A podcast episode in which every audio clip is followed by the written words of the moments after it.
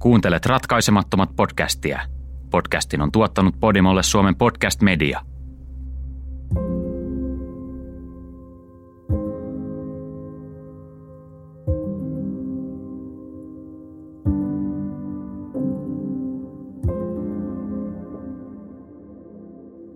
Vuoden 2001 Pernarutto-kirjeestä on jo aikaa sitten tullut salaliittoteoreetikoiden lempilapsi. Siitä huolimatta eräs teoria, kirjeiden yhteys Yhdysvaltojen terrorismin vastaisen Patriot Act-lain läpimenoon, ansaitsee tulla käsitellyksi. Patriot Act on eräs Yhdysvaltain historian merkittävimpiä lakeja, joka antoi hallinnolle vastuuvapauksia mahdollisten uhkien valvontaan ja torjuntaan liittyen. Joidenkin mielestä tämä on liioittelua, jotkut pitävät sitä vähättelynä, mutta jokainen kiinnostunut voi tutustua asiaan tarkemmin – joka tapauksessa Patriot Act-laki saatiin läpi lokakuun 26. päivänä vuonna 2001, noin puolitoista kuukautta syyskuun 11 tapahtumien jälkeen ja keskellä Pernaruton aiheuttamaa uhkaa. Monet ovat myöhemmin yhdistäneet nämä kaksi eräänlaiseksi arkkisalaliittoteoriaksi. Jos on tavallisesti radikaaleilta kuulostavia salaliittoteorioita vastaan, ei huolta. Tähän ei käytetä turhan paljon aikaa – Seuraava Redditistä löytynyt pätkä on kuitenkin jakamisen arvoinen. Nimimerkki U kautta Chuck Madin on tiivistänyt näiden asioiden yhteyden erinomaisesti. Ensimmäiset kirjeet, jotka saapuivat 18. syyskuuta, kohdistuivat tiedotusvälineisiin. Näin varmistettiin, että niistä tulisi välittömästi merkittävä uutinen, mikä edistäisi kansallista hysteeriaa. Seuraavat kirjeet, jotka saapuivat lokakuun kahdeksantena päivänä, koskevat Yhdysvaltain hallituksen ylempää lainsäädäntöelintä, erityisesti sen enemmistöjohtajaa Dashol ja sen oikeustoimikunnan puheenjohtajaa Leahy. Lokakuun 23. päivänä parlamentin oikeusvaliokunta esitti Patriot Act-lakia hyväksyttäväksi.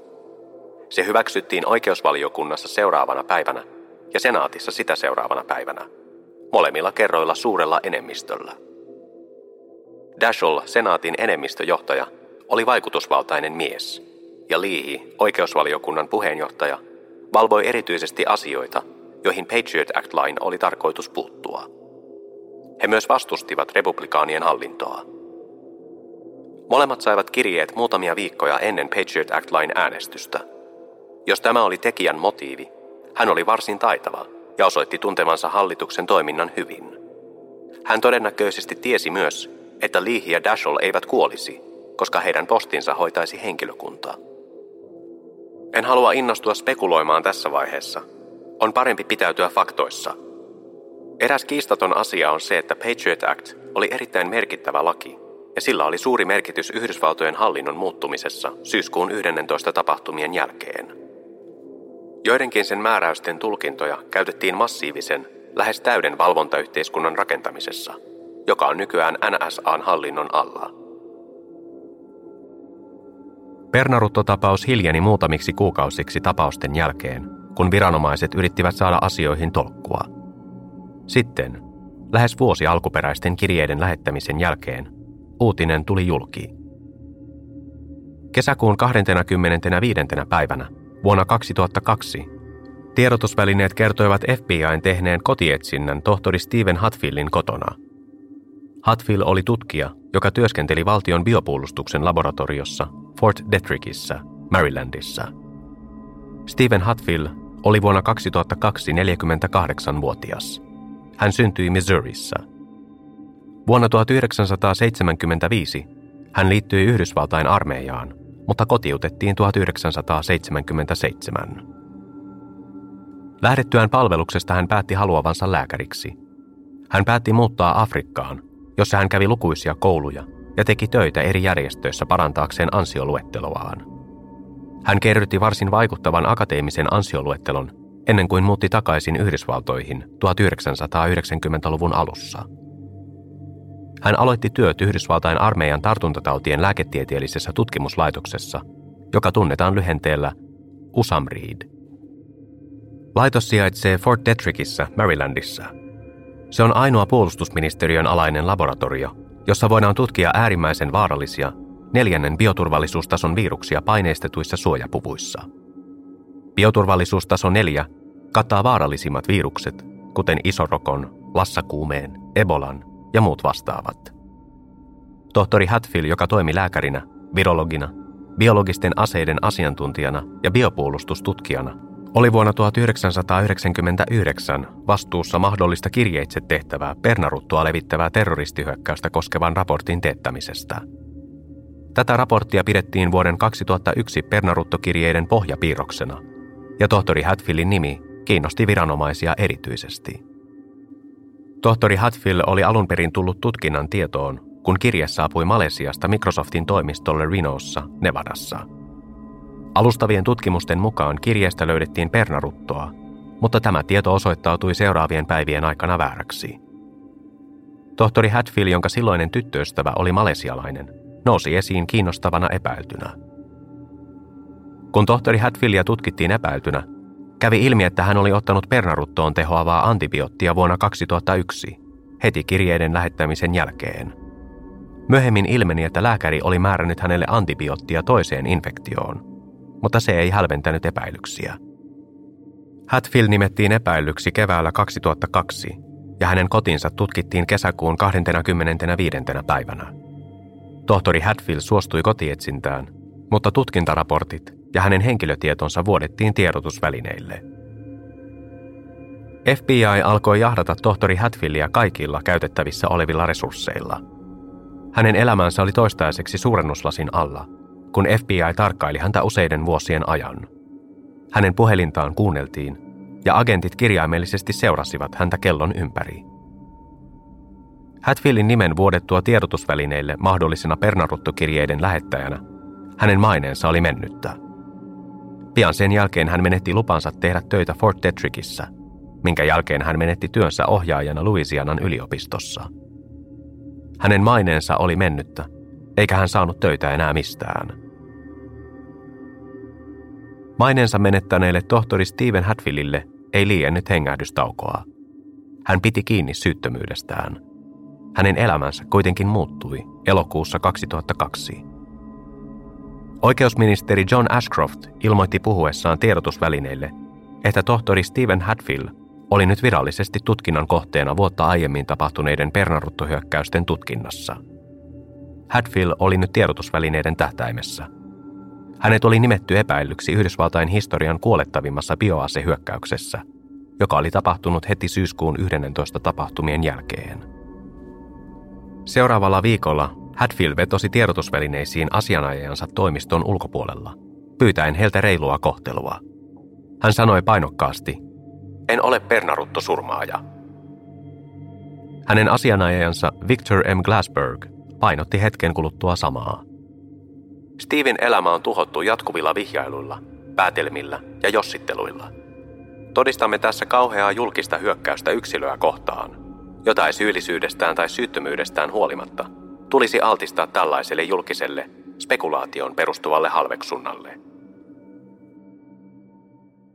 Lokakuussa 2002, vuosi ensimmäisen uhrin Robert Stevensin kuoleman jälkeen, lehdissä julkaistiin sarja artikkeleita, jotka kiistivät FBIn kannan jonka mukaan pernaruttokirjeet oli lähettänyt yksinäinen susi. Richard O. Sperzel, mikrobiologi, joka oli työskennellyt biologian ylitarkastajana YK erityiskomissiossa, kertoi senaattori Dashlelle ja senaattori Liihille lähetetyissä kirjeissä olleesta ensiluokkaisesta pernarutosta. Mielestäni on vain neljä tai viisi ihmistä koko maassa, jotka olisivat olleet kykeneviä tekemään tätä tavaraa. Ja minä olen yksi heistä – ja vaikka minulla olisi hyvä laboratorio ja henkilökuntaa, saattaisi kestää vuosi, että saisin aikaan näin hyvää ainetta. Tämä oli aivan päinvastainen käsitys kuin ajatus yksinäisestä sudesta kehittelemässä kirjeiden pernaruttoa amatöörilaboratoriossa jonkun kellarissa. Spurtzol, joka oli työskennellyt biologisen sodankäynnin asiantuntijana vuosia, vaikutti sanovan, että näin korkealaatuisen pernaruton tuotanto vaatisi laajamittaisen operaation. Oli todennäköistä, että kuka aineen olikaan tehnyt, oli mukana järjestössä, jossa oli suhteita ja joka ei toiminut yksin. Paljastui, että pernarutto, jota senaattori Dashlelle ja senaattori Liihille lähetettiin, oli 50 kertaa hienompaa kuin mikään, mitä nyt jo entisessä Yhdysvaltain bioaseohjelmassa oli tehty, ja vähintään 10 kertaa hienompaa kuin paras Neuvostoliitossa kehitetty pernarutto. Nironimisen sumukuivauslaitteita tuottavan yhtiön varatoimitusjohtaja Steven A. Lankos tiesi tarkkaan millaisia laitteita tällaisen biokemikaalin tuottamiseen tarvittaisiin. Hänen yrityksensä rakensi laitteita juuri sitä varten. Lankos sanoi, vain tämän aineen kerääminen on mutkikasta. Pienessäkin mittakaavassa tarvitaan leviämisen estämistä. Jos sen haluaa tehdä oikein, se voi maksaa miljoonia dollareita. Seuraavan muutaman vuoden aikana pernaruttokirjeiden tutkintaa ympäröi spekulaatio. Tutkinnasta alkoi tulla jälleen yksi maailmaa piinaava ratkaisematon tapaus. Tohtori Stephen Hatfieldia hyljeksittiin edelleen – Yhdysvaltain hallinto ei perunut oikeusministeri Ashcroftin elokuussa 2002 ilmaisemaa kantaa. Parhaan tiedon mukaan tohtori Hatfield oli edelleen viranomaisten ainoa ja pääasiallinen epäilty. Toukokuussa 2003 sattui jotain, mikä oli lähes koomista. Tohtori Hatfield lähestyi pysäköityä autoa, jonka hän uskoi seuranneen itseään jo pidempään. Hän arveli kuskin kuvanneen häntä – ja hän lähestyi autoa ottaakseen siitä kuvan omalla kamerallaan ja julkaistaakseen sen internetissä kaikkien nähtäville. Kun Hatfield tuli lähemmäs, auto kuitenkin kaasutti pois ja ajoi vahingossa hänen oikean jalkansa yli. Poliisit kutsuttiin paikalle ja tohtori Hatfield antoi tapahtumista lausunnon. Kuski tunnistettiin myöhemmin FBI-agentiksi, joka tosiaan oli seurannut Hatfieldia. Mutta Hatfieldille annettiin huomautus vaaran aiheuttamisesta kävellen – ja viiden dollarin sakkoa. Tohtori Hatfield sanoi tämän olleen vain yksi tapaus jatkuvassa häirinnässä, jolla häntä tuolloin ja monta kertaa tulevinakin vuosina ahdisteltiin. Joulukuussa 2003, kaksi vuotta alkuperäisen Bernaruttouhan jälkeen, Brentwoodin postilaitos Washingtonissa vihdoin avattiin. Puhdistamista kesti kaksi vuotta ennen kuin laitos saatiin käyttöön. Remontti maksoi yli 130 miljoonaa dollaria – Heinäkuun 13. päivänä 2004 tohtori Stephen Hatfield nosti kunnianloukkaussyytteen oikeusministeriötä ja New York Times-lehteä vastaan. Lisäksi hän syytti oikeusministeriötä henkilötietojensa vuotamisesta lehdistölle, mikä olisi liittovaltion tietosuojalain vastaista. Koska tällaisten oikeusjuttujen ratkeaminen kestää kauan, veisi vuosia ennen kuin tohtori Hatfield tai oikeusministeriö saisivat ansionsa mukaan. Maaliskuun 14. päivänä 2005 Trentonin postilaitos Hamiltonissa New Jerseyssä avattiin viimein vuosien putsauksen ja puhdistuksen jälkeen. Koska uskottiin, että kaikki pernaruttokirjeet oli alun perin lähetetty tästä postikeskuksesta, se puunattiin kaikkein huolellisimmin kaikista saastuneista rakennuksista. Tammikuun 12. päivänä 2007 Liittovaltion tuomari hylkäsi tohtori Stephen Hatfieldin syytteet New York Times-lehteä vastaan. Tuomarin päätöksessään sanottiin, että Hatfieldista oli tullut suppeassa määrin julkisuuden henkilö, joten New York Timesilla oli oikeus julkaista häntä koskevia juttuja nimettömiin lähteisiin perustuen. Tämä ei kuitenkaan kumonnut syytöksiä oikeusministeriötä vastaan. Oli vaarana, että oikeusministeriö joutuisi maksamaan miljoonia – ellei se pystyisi nopeasti nostamaan juttua Hatfieldia vastaan. Pitkällisen oikeusprosessin jälkeen, kesäkuun 28. päivänä 2008, Stephen Hatfield sai kuitenkin 4,6 miljoonan dollarin sovittelurahat kanteestaan Yhdysvaltain hallintoa vastaan.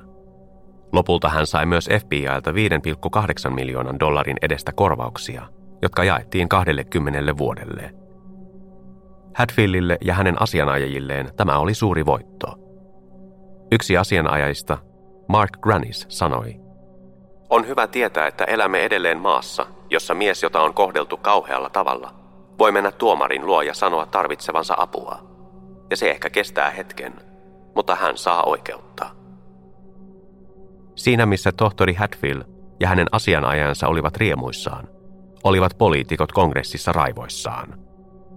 Edustaja Rush Holt sanoi. Kuten huomaamme tämänpäiväisestä sovittelusta, tämä juttu pilattiin jo alkumetreillä. FBI ei kerännyt tarpeeksi todistusaineistoa, sitten keskittyi väärin perustein yhteen yksilöön epäiltynä liian kauan, mistä kehitettiin virheellinen teoria, joka johti meidät tähän hyvin kalliiseen umpikujaan. Senaattori Chuck Graisley lisäsi. Meillä on ollut seitsemänvuotinen tutkimus, joka on maksanut 15 miljoonaa dollaria. Ja yksi tutkinnan kohteista maksettu tyytyväiseksi 5,8 miljoonalla FBIn törppöilyn vuoksi. Tarvitsemme vastauksia. Tavoilleen uskollisena FBI oli valmis niitä antamaan. Vain noin kuukautta myöhemmin FBI ilmoitti ratkaisseensa jutun. Tätä ratkaisua ei kuitenkaan kukaan osannut odottaa.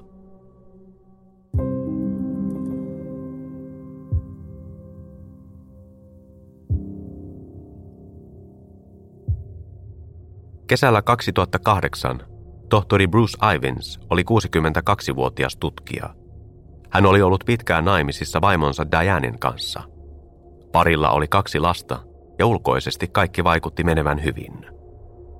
Bruce oli valmistunut Cincinnatin yliopistosta kiitettävin arvosanoin ja tehnyt mikrobiologian tutkinnon. Hän suoritti myös jatkotutkinnot samassa yliopistossa ja sai luonnontieteiden ja filosofian tohtorin arvonimet. Tohtori Ivins aloitti uransa tutkimalla kattavasti legionaalaistautia ja koleraa. Vuonna 1979, kun neuvostoliittolainen pernaruttoepidemia tappoi 105 ihmistä, hän päätti vaihtaa tutkimusaiheensa tuohon tuhoisaan tartuntatautiin. Hän asui useita vuosia Frederickissä Marylandissa ja teki töitä Yhdysvaltain armeijan tartuntatautien lääketieteellisessä tutkimuslaitoksessa Fort Detrickissä.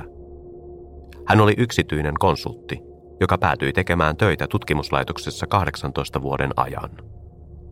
Tuona aikana hänestä tuli alallaan arvostettu ja pidetty – hänen työnsä sisälsi laajamittaista tutkimusta pernaruton hoitomuodoista. Tohtori Ivens oli niin perehtynyt pernaruttoon, että hän oli ollut mukana kehittämässä kahta pernaruttorokotepatenttia, jotka Yhdysvaltain armeija omisti.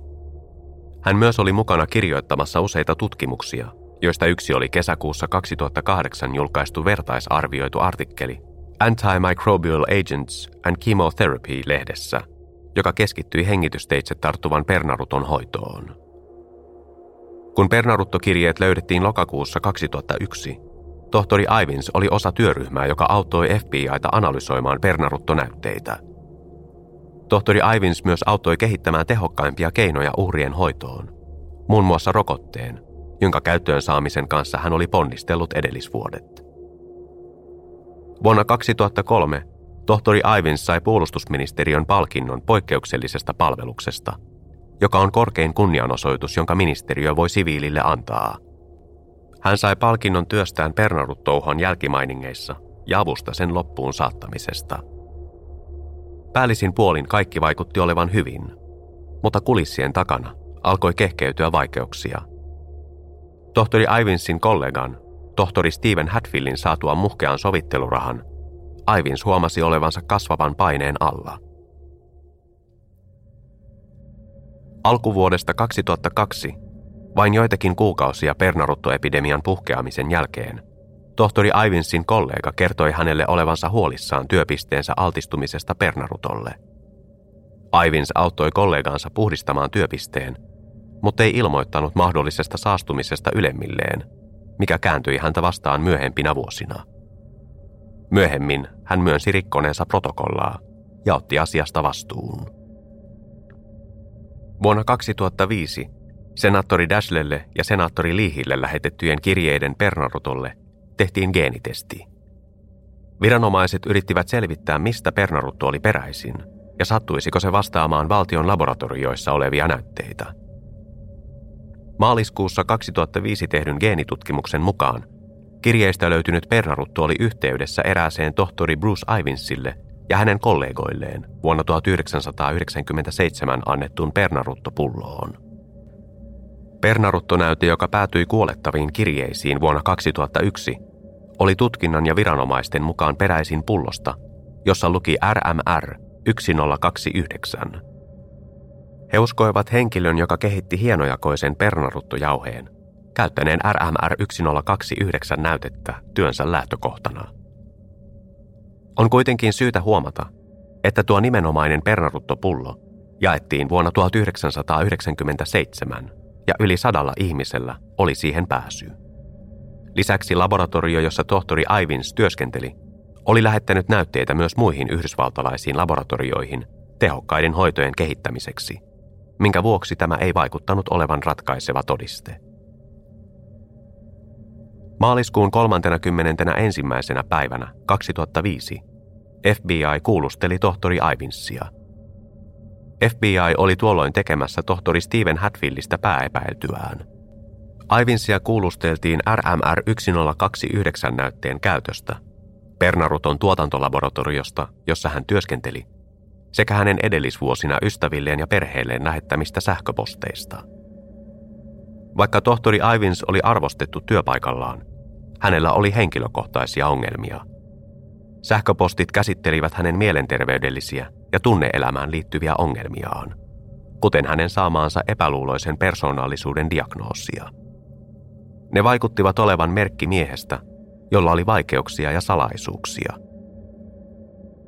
FBIn saamien sähköisten tallenteiden mukaan tohtori Ivins vietti työpaikallaan laboratoriossa epätavallisen paljon aikaa – Erityisesti hän oli töissä myöhään muutamia päiviä ennen kuin pernaruttokirjeet lähetettiin uutiskanaville ja senaattoreille. Tämän vuoksi Ivinsista oli tulossa FBIn pääepäilty. Kuulusteluissa hän ei kyennyt uskottavasti selittämään myöhäisiä iltojaan laboratoriossa.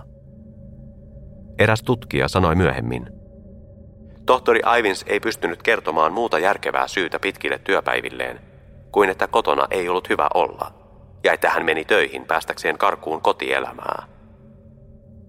Tämä vaikutti olevan käännekohta tohtori Bruce Ivinsille. FBIn kuulustelujen jälkeen hänen mielenterveytensä alkoi heiketä merkittävästi.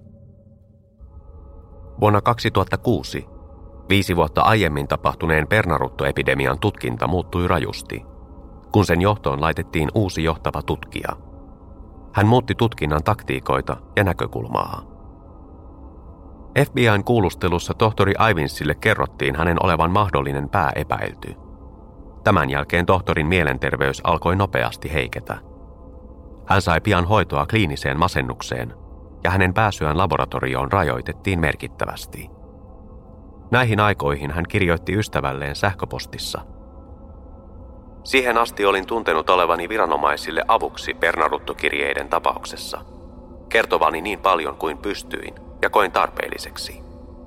Sitten maaliskuun lopulla minua kuulusteli kaksi henkilöä, jotka sanoivat minun olevan epäilyttävä ja kysyivät paljon syyttäviä kysymyksiä. Olin murtunut ja minut piti sulkea ulos biosuojatiloista kuukausiksi. Tohtori Ivins sai lopulta palata töihin ja pitää kulkulupansa, mutta laajan FBI-tutkinnan varjo häilyi hänen yllään vielä pitkään. Marraskuussa 2007 FBI kuulusteli tohtori Ivinsia uudelleen. Tällä kertaa kuulustelu tapahtui hänen työpaikallaan, jossa hänelle kerrottiin, että FBI on paraikaa tutkimassa hänen kotiaan. Hän alkoi hermostua ja myönsi tekevänsä asioita, joita keski-ikäisen miehen ei pitäisi tehdä. Kun aiheesta kyseltiin tarkemmin, tohtori Ivins myönsi tekevänsä kummallisia asioita, kuin ristiin pukeutumista. Kun häntä painostettiin edelleen, hän myönsi tekevänsä kaikenlaista muutakin. Nuorena yliopisto-opiskelijana Ivins oli ilmeisesti saanut pakit naiselta, joka kuului Kappa Kappa Gamma-nimiseen naisten opiskelijayhdistykseen. Hän oli siitä lähtien kantanut kaunaa kyseistä naista ja opiskelijayhdistystä kohtaan. Hän tunnusti spraymaalanneensa yhdistyksen rakennuksiin ja kirjoittaneensa useita kertoja yhdistyksen Wikipedia-sivuille vihaisia kommentteja sen jäsenistä ja toiminnasta – Erikoisin tunnustus oli se, että hän oli nuoruudessaan murtautunut opiskelijayhdistyksen tiloihin, joista hän oli varastanut rituaalikirjan, jonka hän oli sitten lähettänyt eri tahoille saattaakseen yhdistyksen naurunalaiseksi. Tutkinnassa kävi ilmi, että yksi naisten opiskelijayhdistyksen rakennuksista sijaitsi Princetonissa, New Jerseyssä, lähellä pernaruttokirjeiden lähettämispaikkaa. Todisteita siitä, että Ivins olisi koskaan käynyt paikalla, ei löytynyt. Tässä kuulustelussa tohtori Ivins ilmeisesti myönsi myös lähettävänsä kirjeitä ja paketteja käyttäen keksittyjä nimiä. Hän sanoi tekevänsä näin, koska hän piti kaikenlaisesta erikoisesta, kuten sitomisleikkilehdistä. Tämän myöntäminen viranomaisille nolotti häntä, puhumattakaan näiden asioiden julkisuuteen paljastumisesta. Myöhemmin tohtori Ivins kertoi ystävälleen päivästä, jona FBI penkoi hänen kotinsa ja kaiveli hänen synkimpiä salaisuuksiaan.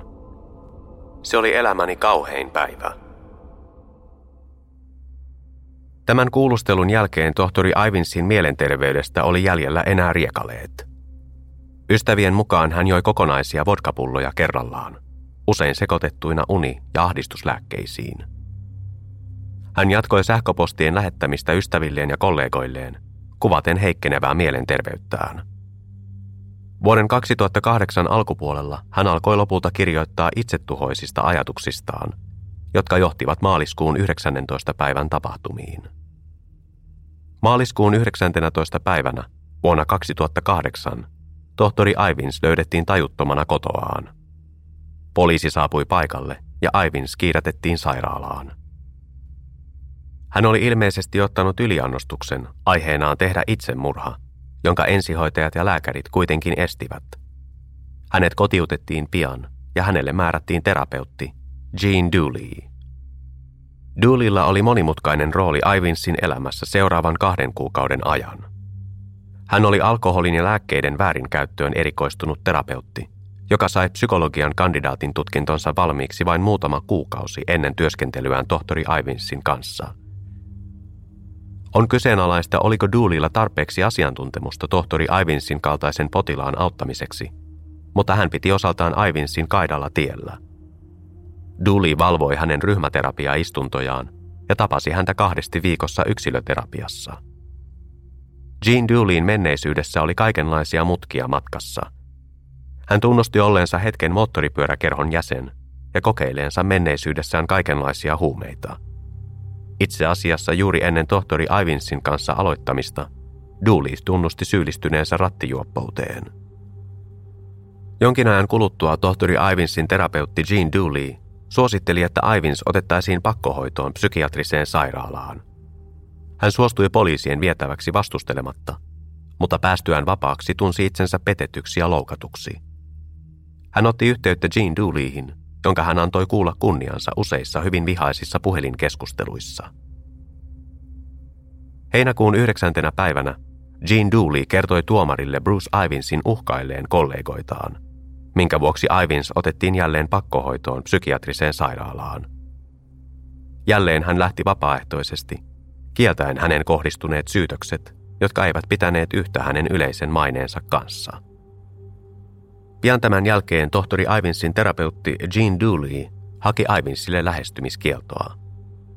Dooley väitti, että Ivins oli uhkaillut häntä ja muita väkivallalla, ja että Ivins oli ahdistellut ja vainonnut häntä.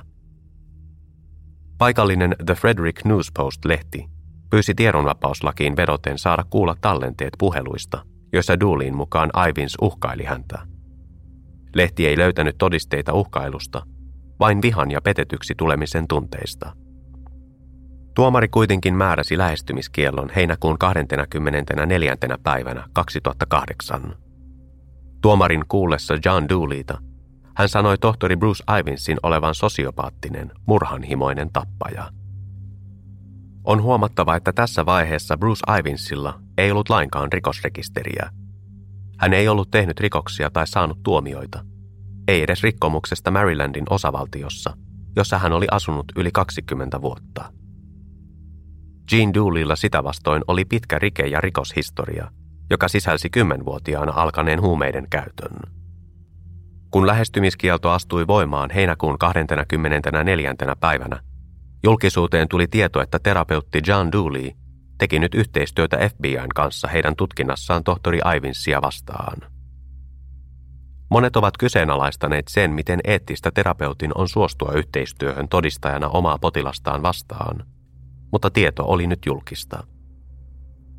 Lähestymiskielto painotti koko maailmalle, että tohtori Bruce Ivins oli nyt pääepäilty Pernaruttokirjeiden tutkinnassa, jota alettiin kutsua Ameritraxiksi. Vain muutamaa päivää myöhemmin, heinäkuun 27. päivänä, Bruce Ivins löydettiin tajuttomana kotoaan Frederickissa Marylandissa. Paikallinen palokunta tuli paikalle ja kiidätti hänet Frederick Memorial-sairaalaan. Ivinsin vaimo Diane löysi yöpöydältä lapun, jossa luki Minulla on kamala päänsärky. Otan parasetamolia ja nukun myöhään huomenna. Bruce. Lyhyt kesken jäänyt lause oli viivattu yli, mutta lapun alareunassa luki vielä. Antakaa minun nukkua. Pyydän.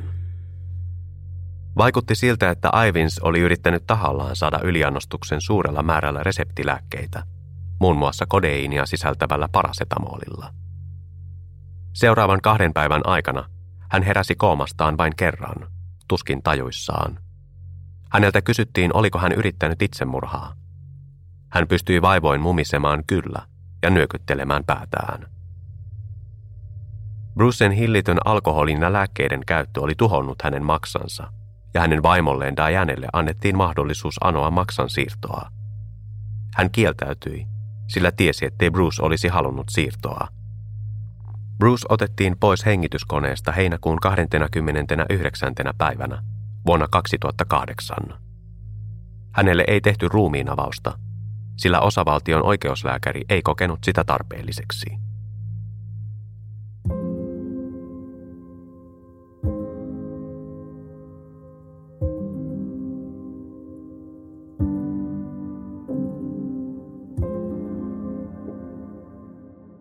Elokuun kuudentena päivänä, viikko tohtori Ivinsin kuoleman jälkeen, pidettiin lehdistötilaisuus. Kolumbian piirikunnan valtakunnan syyttäjä Jeffrey Taylor julkisti, että vuoden 2001 Pernaruttokirjeisiin liittyvä tutkinta oli ratkaistu. Taylor väitti, että tohtori Bruce Ivins oli tapauksen ainoa syyllinen.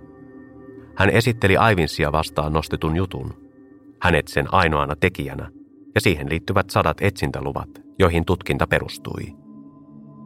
Niiden todisteiden perusteella, jotka olemme keränneet, voimme kiistatta osoittaa hänen syyllisyytensä. Taylor kutsui Ivinsia häiriintyneeksi yksilöksi, joka oli tehnyt Yhdysvaltain historian pahimman terroriteon. Taylorin mukaan Ivins antoi väärää todistusaineistoa auttaessaan FBIn tutkimuksissa. Hän muun muassa antoi väärennettyjä pernaruttonäytteitä omista näytteistään – Taylor sanoi Ivinsin yrittäneen lavastaa kollegoitaan syylliseksi, sanomalla, ettei ollut ainoa, jolla oli päässyt RMR 1029 Pernarutto-pulloon, ja antamalla FBIlle vihjeitä kollegoidensa epäilyttävästä toiminnasta. Taylor väitti Ivinsin tehneen itsensä immuuniksi Pernarutolle syyskuussa 2001. Toisaalta niin oli myös tohtori Hatfield sekä monet viranomaisten edustajat syyskuun 11. päivän tapahtumien jälkeen. Taylor sanoi myös, että senaattoreille ja uutiskanaville lähetetyssä kirjeissä käytetty kieli oli samanlaista kuin Ivinsin sähköposteissaan käyttämä kieli, ja että hän oli saattanut yrittää piilottaa pernaruttokirjeisiin koodia kollegoilleen. Ivinsin motiivi oli valtakunnan syyttäjä Jeffrey Taylorin mukaan se, että hän oli käyttänyt vuosia elämästään yrittäen ajaa kehittämänsä tehokkaan pernaruttorokotteen asiaa, mutta se vedettiin markkinoilta – Väitteiden mukaan tohtori Ivins oli järjestänyt kirjekampanjan saadakseen kannatusta lääkkeelleen ja nostaakseen sen suosiota. Oikeusjuttu toimi kahden tärkeän yksityiskohdan varassa. Ensinnäkin tohtori Ivinsin tuli olla kykenevä tuottamaan korkealaatuista pernaruttua vapaa-ajallaan. Toiseksi hänen tuli lähettää kirjeet tietyistä paikoista tiettyyn aikaan – Valitettavasti lähes kaikki Washingtonin valtakunnan syyttäjä Taylorin esittämä todistusaineisto vaikutti olevan vain aihetodisteita. Bioterrorismin asiantuntijat kertoivat julkisesti, että mikään lausunnossa mainittu ei ollut ratkaisevaa, vaan FBIn tulisi julkistaa pitävämpiä todisteita virallisessa raportissaan. Tohtori Ivinsin asianajaja Paul F. Kemp sanoi valtakunnan syyttäjän jutusta – se selitti sen, miksi Bruce Ivins oli epäilty, mutta siinä ei ollut hitustakaan todisteita hänen syyllisyydestään. Elokuun kuudentena päivänä tohtori Ivinsin kollegat ja ystävät olivat juuri olleet hänen hautajaisissaan ja muistotilaisuudessaan, kun tieto jutusta saavutti heidät. Lähes kaikki Ivinsin kollegat epäilivät oikeusministeriön juttua häntä vastaan alkujaankin, sillä sen ajoitus oli sopivasti heti Ivinsin kuoleman ja tohtori Steven Hadfieldin sovittelurahojen maksun jälkeen. Epäilijät kertoivat julkisesti, että pitäviin Ivinsia vastaan esitetyistä todisteista geneettinen yhteys hänen työstämänsä pernaruttonäytteen ja kirjeissä olleen Pernaruton välillä ei ollut aivan yksiselitteinen. Yli sadalla ihmisellä oli jatkuva pääsy Pernaruttopulloon, puhumattakaan monista muista ihmisistä, jotka olivat saaneet siitä näytteitä vuosien mittaan rokotteiden ja antibioottien kehitystä varten. Useat tohtori Ivinsin kollegat, jotka olivat työskennelleet hänen kanssaan kuukausia tai vuosia ennen Pernaruttoepidemiaa, eivät uskoneet hänen olevan syyllinen. Ei vain hänen luonteensa, vaan myös laboratorion itsensä vuoksi. Tohtori Ivinsin kotoa tai hänen tavaroistaan ei ollut löydetty pernaruttoa. Kaikki Ivinsin kollegat sanoivat, että heidän laboratorioissaan olisi mahdotonta kehittää hienojakoista pernaruttoa ilman, että se kävisi ilmi. Merrill Nass, biologisen sodankäynnin ja pernaruton asiantuntija, sanoi. Riippumatta siitä, kuinka hyvää rikostekninen mikrobitutkimus on, se voi ainoastaan ja korkeintaan liittää pernaruton tiettyyn kantaan ja laboratorioon. Sitä ei voi yhdistää yhteenkään yksilöön. Moni tohtori Ivinsin tuntenut ja hänen kanssaan työskennellyt tosiaan uskoi, että FBI oli oikeastaan ajanut hänet itsemurhaan.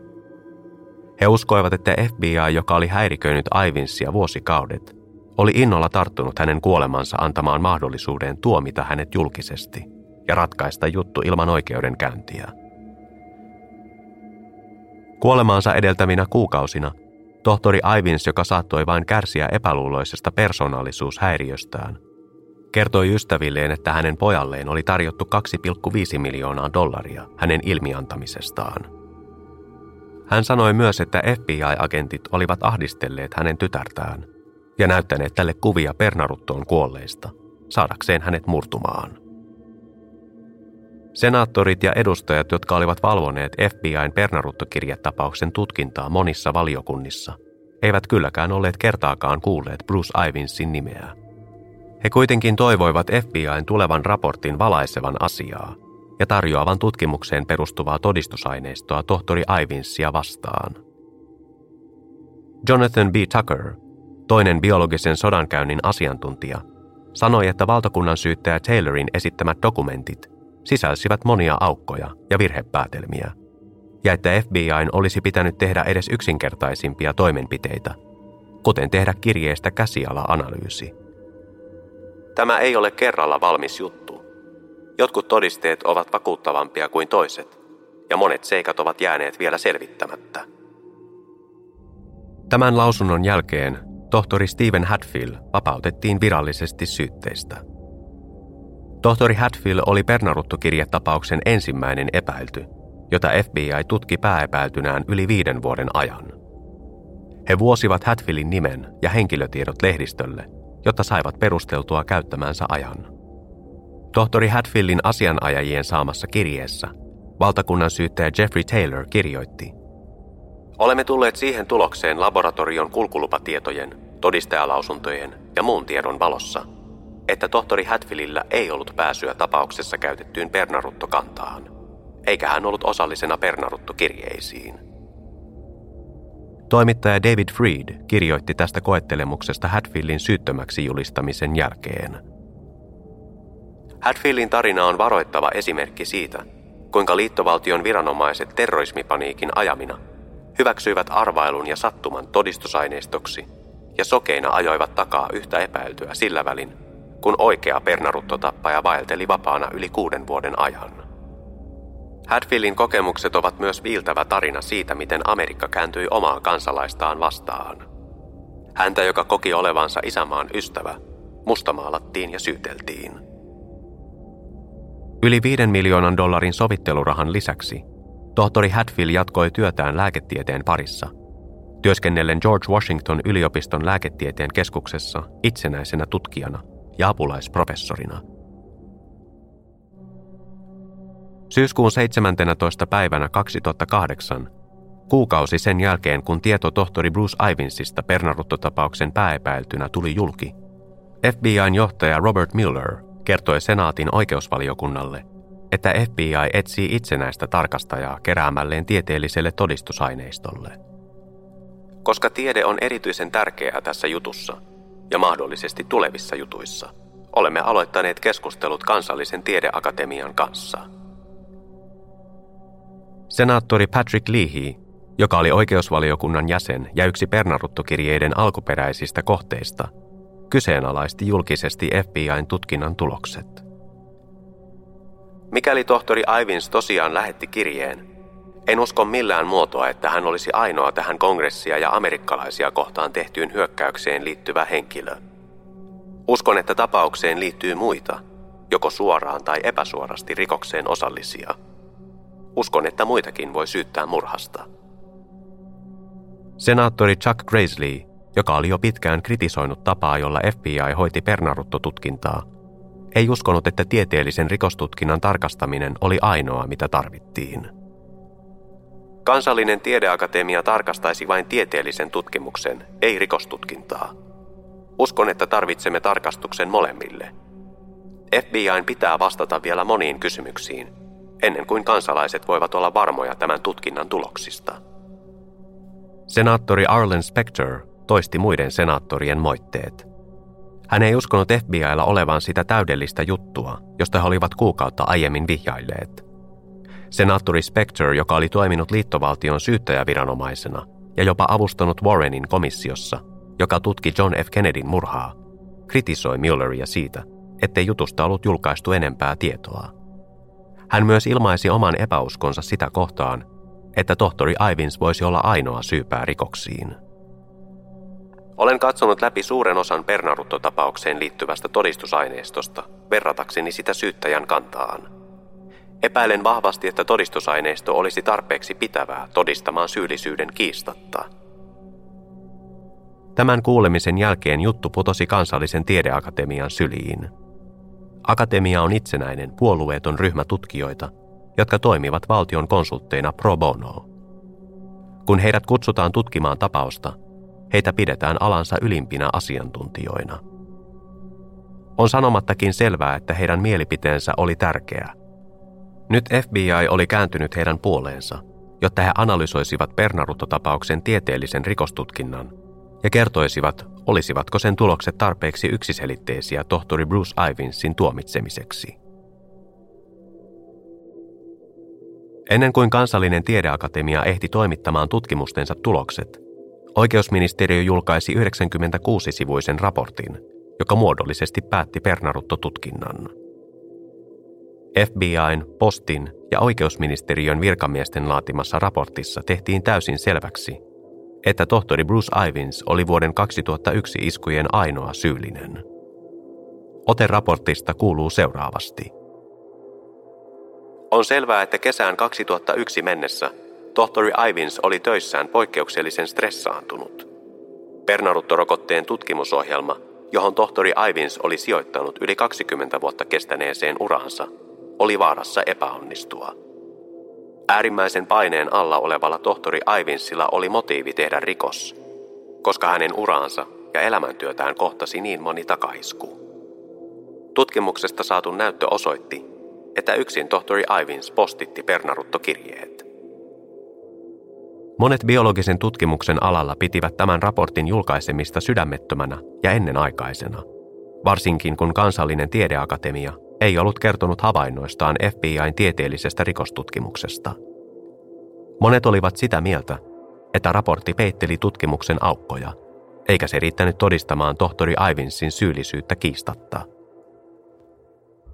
Tohtori Ivinsin kollega Henry S. Haine puolusti entistä työtoveriaan kuolemanjälkeistä syytettä vastaan. Huhtikuussa 2010 mikrobiologian tohtori Haine puhui julkisesti todistajan lausunnosta, jonka hän oli antanut kansalliselle tiedeakatemialle, joka edelleen tutki FBIn tutkinnan tieteellistä laatua. Kun häneltä kysyttiin, olisiko mahdollista, että tohtori Ivins oli lähettänyt kirjeet, hän vastasi painokkaasti, ehdottomasti ei. Tohtori Haine, joka oli tohtori Ivinsin esimies Fort Detrickissä, sanoi, että Ivinsin olisi ollut mahdotonta tuottaa sitä määrää pernaruttoa, jota useiden kirjeiden lähettämiseen tarvittiin. Vaikka hän olisi pystynyt siihen, se olisi ollut mahdotonta niin lyhyessä ajassa ja kenenkään huomaamatta. Tohtori Haine kertoi FBIn mainitsemista ylitöistä, jotka tohtori Bruce Ivins oli kirjannut päiviä ja viikkoja ennen Pernarutto-kirjeitä. Tarvittavan Pernaruttomäärän tuottamiseen jonka tohtori Haine arvioi olevan 10 biljoonaa itiötä, Ivins olisi tarvinnut ainakin vuoden, minkä joku olisi varmasti huomannut. Tohtori Haine kertoi myös, että alue, jolla tohtori Ivins työskenteli, hänen valvomaansa B3-alue, ei olisi riittänyt niin suuren määrän tuottamiseen ilman merkittävää altistusta. Vähintään se olisi merkinnyt kuolleita eläimiä tai kuolleita ihmisiä. Kun pernaruttoitiöitä kuivataan, ne lentävät kaikkialle, eikä niitä näe.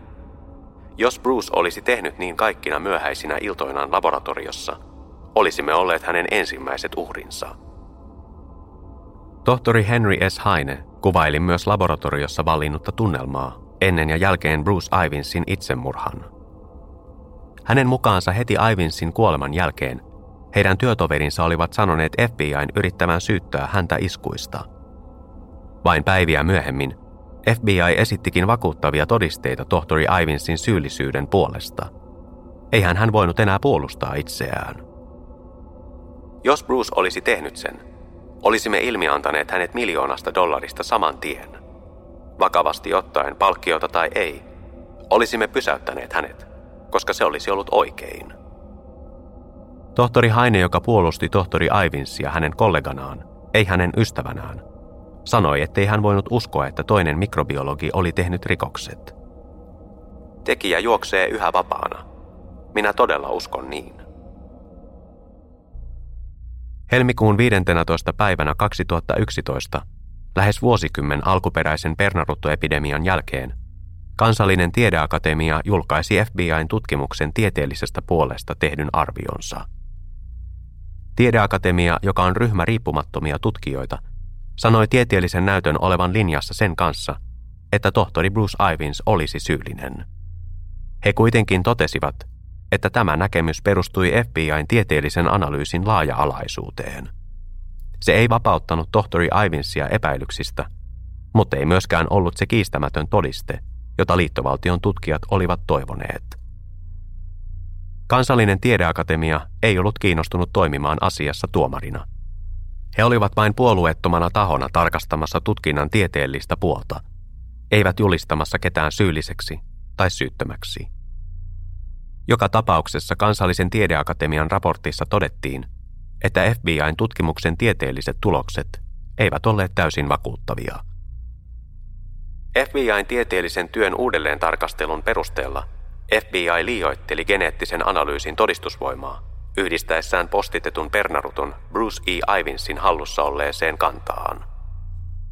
Tämä raportti antoi todella aihetta epäillä FBIn väitteitä, sillä heidän vahvin todisteensa oli yhteys kirjeistä löytyneen ja tohtori Ivinsin saatavilla olleen pernaruttonäytteen välillä. Pullo, jossa oli merkintä RMR 1029. Tiedeakatemian tutkijoiden mukaan todiste ei ollut lähellekään kiistämätön. He totesivat näiden kahden näytteen olevan samankaltaisia, mutta pohtivat myös sitä, että rinnakkainen kehitys voisi selittää monia samankaltaisuuksia. Oli siis mahdollista, että kirjeissä oleva pernarutto oli peräisin vastaavasta pernaruttokannasta, joka vain sattui kehittymään samanlaiseksi. Ilman tätä perustavanlaatuista todistetta, joka oli alun perin liittänyt Pernaruton Bruce Ivinsin käyttämään laboratorioon, FBIn jutulla oli hyvin vähän ansioita. FBI oli kerännyt paljon aihetodisteita, jotka asettivat Ivinsin huonoon valoon ja esittivät hänet miehenä, jolla oli paljon tunneelämän ja mielenterveyden ongelmia. Tutkinta ei kuitenkaan ollut läheskään aukoton. Tästä huolimatta FBI toisti edellisenä vuonna antamansa lausunnon. He olivat virallisesti päättäneet tutkimuksensa ja huoletta nimesivät tohtori Bruce Ivinsin ainoaksi syylliseksi.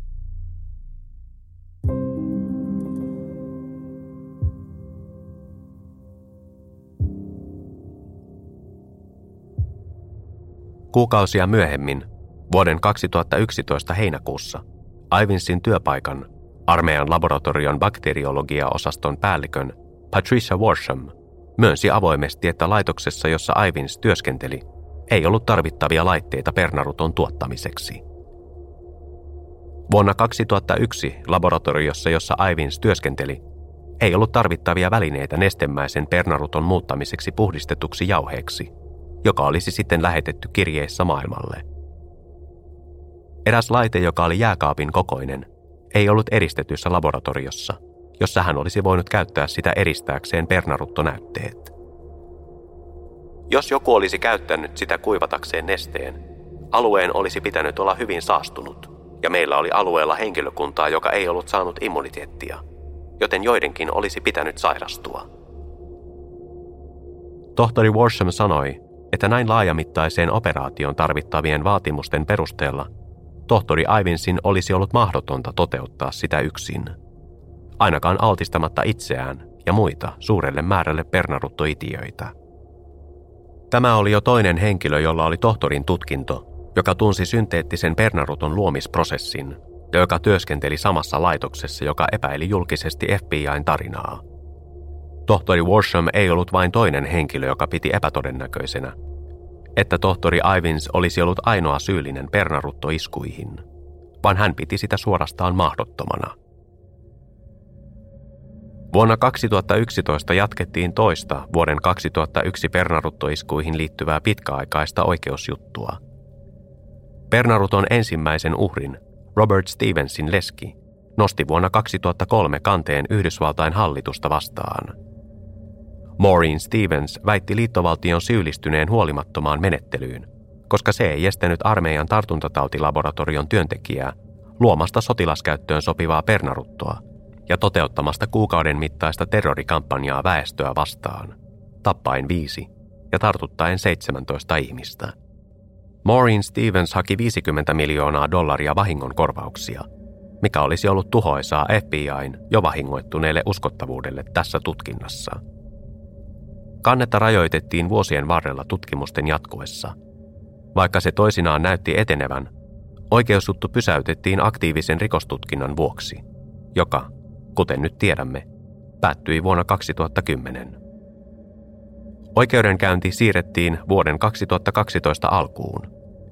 Yhdysvaltain hallitus väitti edelleen, ettei ollut näyttöä siitä, että sen toimet tai turvallisuusvarotoimien puuttuminen olisivat suoraan aiheuttaneet Robert Stevensin tai muiden kuoleman. Lokakuussa 2011 hallitus päätti sovittelusta. Maureen Stevens sai vahingon korvauksia yhteensä 2,5 miljoonaa dollaria. Maureenin asianajajalla oli paljon sanottavaa, mutta tärkein asia, jonka hän halusi sanoa Maureenin miehen Robertin puolesta, oli Oikeus on toteutunut. Seuraavien vuosien aikana kongressin jäsenet yrittivät vaatia Pernarutto-tapauksen tutkimuksen riippumatonta tarkastelua, jotta oikeusministeriön ja FBIn tutkimuksen tulokset voitaisiin arvioida asianmukaisesti. Joulukuussa 2014 hallituksen vastuuvirasto GAO julkaisi aiheesta riippumattoman raportin. 77-sivuisessa raportissa todettiin, että FBI ei ollut vieläkään lopullisesti todistanut, että kirjeissä oleva pernaruttu oli peräisin pullosta, jossa oli merkintä RMR 1029. Näin ollen FBI ei ollut vielä esittänyt kiistämätöntä todistetta, joka yhdistäisi tohtori Bruce Ivinsin rikoksiin. Edustaja Rush Holt, joka oli pitkään vaatinut asian riippumatonta tarkastelua, totesi raportista seuraavaa – GAOn raportissa vahvistetaan se, mitä olen usein sanonut. FBIn lopulliset päätelmät Ameritraxin tapauksessa tekemiensä tieteellisten havaintojen paikkansa pitävyydestä eivät itse asiassa ole lopullisia. Yhdysvallat tarvitsee kattavan ja riippumattoman arvion Ameritraxin tutkimuksesta varmistaakseen, että olemme ottaneet opiksemme tästä biohyökkäyksestä. Professori Martin Hugh Jonesia, Louisianan yliopiston professoria joka puhui aiheesta pernaruttoa koskevan tutkimuksen varhaisessa vaiheessa, pyydettiin kommentoimaan viimeaikaisia havaintoja. Hän sanoi, Olen täysin samaa mieltä lausunnosta, jonka mukaan FBIn esittämän tieteellisen näytön perusteella ei ole mahdollista tehdä lopullista päätelmää siitä, mistä pernarutto on peräisin. Sen tasoista ainetta ei voisi tehdä 20 päivässä, vaikka tietäisi täsmälleen mitä on tekemässä. Huhtikuussa 2015, 14 vuotta Pernarutto-epidemian jälkeen, eräs entinen FBIn virkamies ilmoitti epäilevänsä FBIn tohtori Bruce Ivinsiin kohdistuneen tutkimuksen pätevyyttä. Richard L. Lambert oli 24 vuotta FBIssa työskennellyt veteraani, joka oli itse asiassa valvonut Ameritrax-tutkintaa FBIssa vuosina 2002-2006. Lambert nosti huhtikuussa 2015 Tennesseein osavaltiossa FBIta vastaan kanteen, syyttäen heitä kaikenlaisesta piittaamattomuudesta ja huonosta käytöksestä. Hänen kanteensa juontui FBIn erosopimukseen liittyvästä ongelmasta, joka johti lopulta siihen, että hänet erotettiin vanhasta vastavakoiluun liittyvästä toimestaan energiaministeriössä Oak Ridgeissa, Tennesseeissä. Kanteessa hän kuitenkin syytti FBIta erityisesti siitä, että se yritti runnoa Ivinsin syytteen läpi, ja Ivinsin itsemurhan jälkeen luoda monimutkaisen yleisen mielipiteen hallintakampanjan, joka antoi ymmärtää, että hän olisi syyllinen. Kuten sanottu, Richard Lambert oli FBIn tutkija, joka johti Ameritrax-tutkimusta vuosina 2002-2006. Tässä vaiheessa FBIlla oli pakkomielle tohtori Stephen Hatfieldista pääepäiltynä – se oli myös oletettavasti tajunnut tohtori Ivinsin olevan sopiva epäilty. Lambert uskoi, että tohtori Ivins saattoi olla syyllinen, mutta todisteita ei ollut tarpeeksi hänen tuomitsemisekseen oikeudessa. Hän väitti FBIn keränneen huikean määrän todisteita syyttömyydestä, jotka he kuitenkin päättivät salata. Kanteen nostamisen jälkeen Lambert väitti, että FBIn Pernarutto-tutkinta oli tunaroitu heti alusta asti. Tapausta pidettiin tuolloin FBIn historian tärkeimpänä tapauksena, mutta minun oli vaikea saada siihen palkattua kokeneita tutkijoita. Lambertin mukaan 12 tutkinnassa mukana olleesta 20 agentista ei ollut aiempaa tutkintakokemusta. Se oli tutkintaryhmä, joka koostui pääasiassa aloittelijoista, joiden ei olisi pitänyt olla lähelläkään niin suurta tai laajamittaista tapausta – hän väitti myös, että viraston mikrobiologeja ei ollut saatavilla, ja tapauksen yliaktiivinen mikromanagerointi esti tutkijoita jakamasta teorioita tai muistiinpanoja muiden tutkijoiden kanssa tietojen luonteen vuoksi. Lambert kokosi kaikki nämä ongelmakohdat muistioon, jonka hän lähetti FBIn silloiselle apulaisjohtajalle, John Pistolelle. Hänen suosituksensa ohitettiin perusteettomina, mutta muistio tuli esiin vähän myöhemmin, kun 60 Minutes-ohjelman tuottajat löysivät sen tiedonvapauslain nojalla ja ottivat sen esille lähetyksessään. Tämä sai FBIn johtajat raivoihinsa. He erottivat Lambertin johtoasemastaan, minkä vuoksi hän lopulta jätti energiavirastonkin. Lähdettyään FBIstä hän alkoi työskennellä energiaministeriössä vastavakoiluagenttina.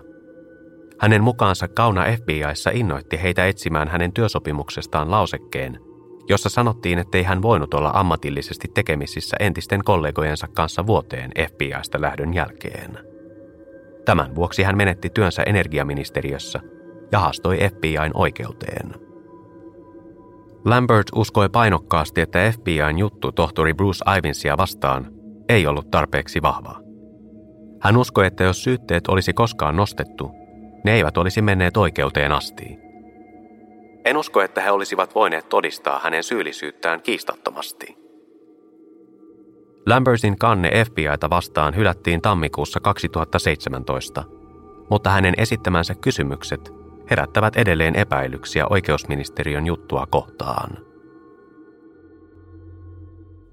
Ameritrax-tutkinta on edelleen valtava ratkaisematon sotku, jonka kokoamat tiedot osoittavat kymmeneen eri suuntaan – ei ole väliä uskooko tohtori Bruce Ivinsia vastaan esitettyjen todisteiden pätevyyteen, koska hän ei koskaan päässyt oikeussaliin asti puolustamaan itseään.